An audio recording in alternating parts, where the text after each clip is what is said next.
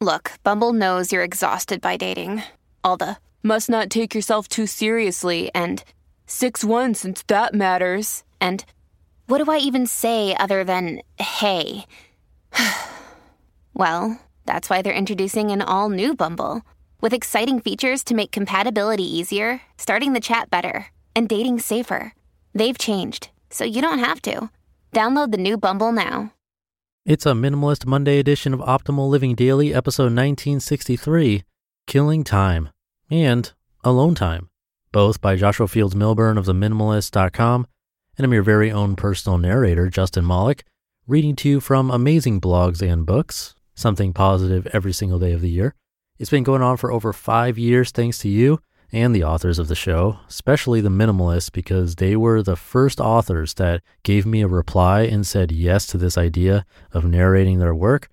And who knew shortly after I'd be narrating their audiobooks too? It's been quite a journey. Anyway, today's posts are from the minimalists, specifically Josh of the minimalists. So let's get right to it as we optimize your life. Killing Time by Joshua Fields Millburn of theminimalists.com. Somehow I got rid of time without even noticing. Last week I was walking the city streets, the scorching sun overhead, and someone stopped me and asked me for the time. I looked up at the sky and responded with two words It's daytime. I didn't mean for my answer to sound glib or off putting, but it was the only answer I had. I didn't have my phone with me, and I don't own a watch. Truly, I had no idea what time it was. Throughout my minimalist journey, I've learned a lot about change, often forcing myself to grow by way of experimentation. I stopped buying junk. I got rid of my TV. I killed the internet at home. I stopped using a dishwasher. I started questioning my possessions. I donated 90% of my stuff. I left corporate America. I got into the best shape of my life. I got rid of goals. And I started contributing to other people. I did many of these things to test my limits to grow as an individual. But I wrote about these experiences to show people changes are possible and often easier than we think. Sometimes, however, my changes are accidental, as was the change I noticed most recently. These days, I rarely keep track of time. Over time, I got rid of time. I sold my watches. I donated all my clocks. I removed the clock from my computer. I got rid of my microwave, which had a clock. I tossed my alarm clock. I used my phone. Now my apartment has no clocks. The only clock that remains is the one on my phone, which I usually leave in a separate room if I'm home, and I often leave at home when I'm away. There's a clock in my car, but it's intentionally set to the incorrect time so I can't rely on it. Now I wake when I want to wake, write when I want to write, exercise when I want to exercise, eat when I want to eat, and live life every minute of every day irrespective of time. I realize this time free approach isn't practical for many people, but maybe it still has a practical application for everyone. Maybe you can take one day each month or even one day a week and kill the time. Do we really need a watch and a phone with a clock? Do we really need clocks in every room of our homes? Without time, it is easier to focus on the task at hand. If I'm spending time with a friend, we can closely listen to each other and not worry about the time. If writing, get lost in the act of writing. If exercising, focus on the specific exercise, and so forth. Do you think you would be more focused and perhaps enjoy your days more if you were less constricted by time? It's at least worth thinking about, isn't it? Alone Time by Joshua Fields Millburn of TheMinimalists.com.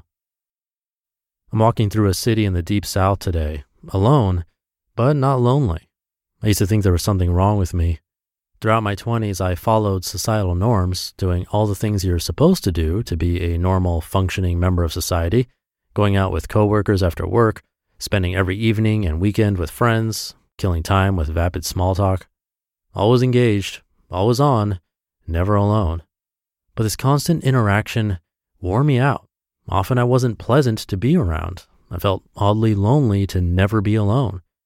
Then, as my 20s twilighted, I discovered I was more affable whenever I carved out time for myself. After all, I'm an INTJ. But don't worry, this isn't a platitudinal reminder to make time for yourself. Rather, it's a reminder to embrace your individualism, your personality. Today, I spend copious amounts of time by myself. In fact, I don't know anyone who spends more time alone than me.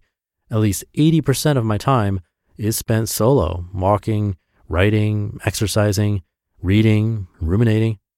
In the process, I've learned to enjoy the sound of silence, to sit quietly and hear what's going on, not just around me, but inside myself.